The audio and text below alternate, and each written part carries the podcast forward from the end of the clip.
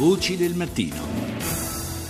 Riprendiamo il nostro viaggio attraverso l'attualità internazionale dall'Egitto, questa volta dal Cairo. أن هذه الجرائم البربرية النقراء ما لبثت أن تدثرت بدثار هذا الدين الحنيف è la voce di una delle massime autorità religiose del mondo musulmano, il grande imam di Al-Azhar, Ahmad al-Tayeb. La sua è una condanna senza mezzi termini dell'ISIS, che accusa di compiere crimini barbari e vigliacchi, nascondendosi dietro nomi come Stato islamico per dare una giustificazione religiosa alle proprie azioni. Ma, ammonisce l'imam, non dobbiamo ignorare le nostre responsabilità per l'emergere di un estremismo che ha fatto breccia nelle menti dei nostri giovani e li ha spinti ad adottare una visione violenta della religione, una visione, conclude Al-Tayeb, che ha prodotto anche Al-Qaeda e altri gruppi armati che giorno e notte lavorano per attaccare nazioni e minare la stabilità.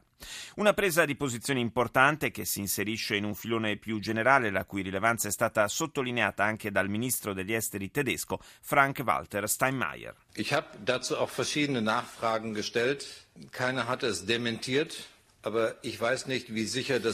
Gli stati arabi sono molto impegnati nel negare il retroterra ideologico all'ISIS, dice Steinmeier. Europei e americani per ovvi motivi non possono farlo, c'è bisogno che siano i paesi musulmani a dire pubblicamente che l'ISIS non agisce secondo i dettami dell'Islam, con gli atroci omicidi che accompagnano la sua avanzata.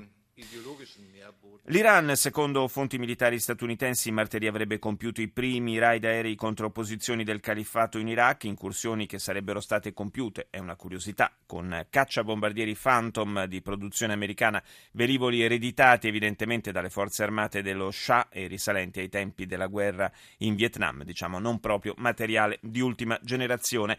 Che ruolo gioca l'Iran nella lotta contro lo Stato islamico in Iraq? si domanda Le Monde. L'avanzata dello Stato islamico è sul punto di essere fermata, titola invece Le Figaro a proposito delle ottimistiche dichiarazioni rilasciate dal segretario di Stato americano John Kerry. Il capo della diplomazia statunitense ha riunito ieri a Bruxelles i ministri dei paesi che partecipano alla coalizione formata due mesi e mezzo fa per contrastare l'organizzazione jihadista in Siria e Iraq. Kerry si è detto soddisfatto dell'impatto che i bombardamenti aerei hanno avuto fin qui sugli estremisti dell'ISIS, scontrandosi però con lo scetticismo espresso invece dalle autorità di Damasco.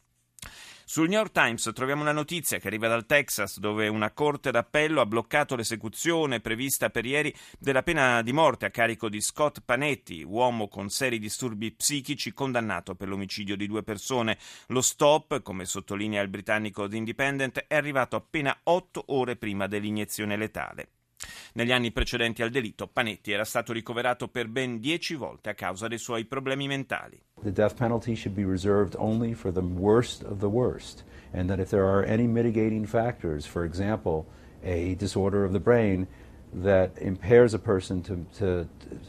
la pena di morte dovrebbe essere riservata soltanto ai peggiori dei peggiori, afferma Ron Homberg dell'Alleanza Nazionale sulle Malattie Mentali, se ci sono fattori attenuanti, come ad esempio un disordine cerebrale che pregiudichi la capacità di azione, quella persona non dovrebbe essere mandata a morte. In Venezuela la leader dell'opposizione, Maria Corina Machado, è stata incriminata dalla magistratura di Caracas che l'accusa di avere cospirato per uccidere il presidente Maduro, un reato per il quale rischia una condanna da 8 a 16 anni. Al suo arrivo in procura, Machado aveva orgogliosamente respinto ogni addebito. Io non mi entrego, non ho venuto a entregarmi. Io enfrento la infamia.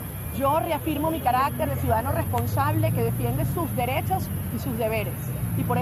Non mi sto consegnando, ha spiegato ai giornalisti, mi sto confrontando con un'infamia, lo ribadisco, sono una cittadina responsabile che difende i propri diritti e doveri e a causa di ciò oggi combatto le bugie con la verità. Accada quel che accada, ha concluso, stiamo vincendo, la transizione verso la democrazia e la libertà è imminente e anzi è già in atto. E adesso parliamo della situazione politica in Francia. Do il buongiorno a Jean-Pierre Darny, responsabile del Forum Strategico Italia-Francia dell'Istituto Affari Internazionali e professore associato all'Università di Nizza. Buongiorno. Buongiorno. Una situazione in eh, grande evoluzione, quella politica francese, di fatto con eh, la, il ritorno sulla scena, il ritorno alla ribalta di Sarkozy in maniera prepotente, si è ripreso praticamente il controllo dell'UMP, eh, è quasi come se fosse già lanciata la campagna elettorale per le prossime presidenziali, è così? Ma eh, quasi è un eufemismo, la ecco. campagna è, è, lasciata decisamente, questo avviene da ormai eh, pari mesi, eh, la competizione a destra c'è eh, all'interno dell'UMP, Sarkozy, eh, come era prevedibile, eh, è tornato perché eh, dire, alla, alla, alla, fibra del potere, se non il vizio, questo è un giudizio che, che lascio a chi che sia che ci ascolta, comunque vuole assolutamente vivere nella politica, non può, non può rimanerne fuori, quindi è, è tornato nella battaglia, lo sa fare molto bene, ha ripreso l'UMP come era assolutamente prevedibile perché è molto popolare fra i militanti, adesso deve conquistare l'investitura per la candidatura dell'UMP alla presidenziale tramite delle primarie che dovranno aver luogo uh, nel 2016 perché queste, queste, non dimentichiamo che le elezioni sono del 2017. certo, infatti è una campagna elettorale di una lunghezza assolutamente spropositata, direi, insomma. No? Sì, e, e, e, sta diventando abbastanza assurda questa situazione. Comunque Sarkozy, che è bravissimo, è un vero e proprio animale politico, insomma, ha, ha, ha iniziato questa, questa, battaglia. Lui ha avuto un risultato non uh, plebiscitario, perché col 60% ha di fronte a sé ad esempio un Bruno Le Maire, che è un giovane quarantenne, eh, ex capo di gabinetto di De Villepin, diciamo, diciamo, nettamente più centrista, che ha fatto un 30%. Ma questo secondo me è una buona notizia per Sarkozy perché così dovrà mediare Uh, Sarkozy uh, può andare a cacciare un po' sul, sulle terre del Front National, che un, ovviamente uh, è un altro problema, magari ne riparliamo, e lui però adesso dovrà tenere il partito, ma con un Le Maire molto, molto forte che si sta imponendo, gli permetterà secondo me di gestire meglio la candidatura di Juppé alle primarie che sembrava essere il suo principale certo. eh, concorrente. Ma se da una parte, cioè a, a destra, c'è il, questa eh, situazione diciamo, di, di, di, grande, di, grande, movimento, no? di grande fermento, eh, dall'altra parte nel Partito Socialista che cosa succede? Perché la popolarità eh, di, Hollande è veramente ai minimi storici, la possibilità che Ma... si ricandidi mi sembra che sia abbastanza allora, bassa. Se ci, si, si, se parliamo, come stiamo facendo adesso, da un punto di vista tattico-politico, allora possiamo dire, posso fare queste dinamiche. Se, parliamo, se prendiamo un attimo di distanza, c'è davvero da preoccuparsi in Francia, perché um, uh, un populismo molto forte, il primo partito come quello del Front National, è fuori del Parlamento, hanno due deputati e due senatori e questo fatto fa sì che eh, nutre la, la, la, loro forza in quanto forza antisistema certo. in un modo molto, eh, che assomiglia moltissimo alla situazione italiana con, con, le 5 Stelle o la Lega.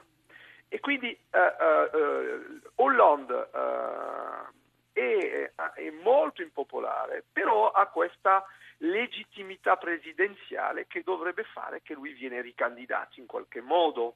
Perché? Perché Hollande o il candidato di destra stanno giocando a chi rimarrà da solo contro il Front National, essendo mai quasi eh, acquisito il fatto che Marine Le Pen su, eh, supererà il primo turno della presidenziale e dopodiché eh, attrarre a sé un, front, un fronte repubblicano contro l'estrema destra, il che dimostra quanto questa istituzione presidenziale francese sia Uh, fuori la democrazia sa, sa, completamente, non tratta questo tema del paese che è anche espresso dall'antipolitica e dal populismo.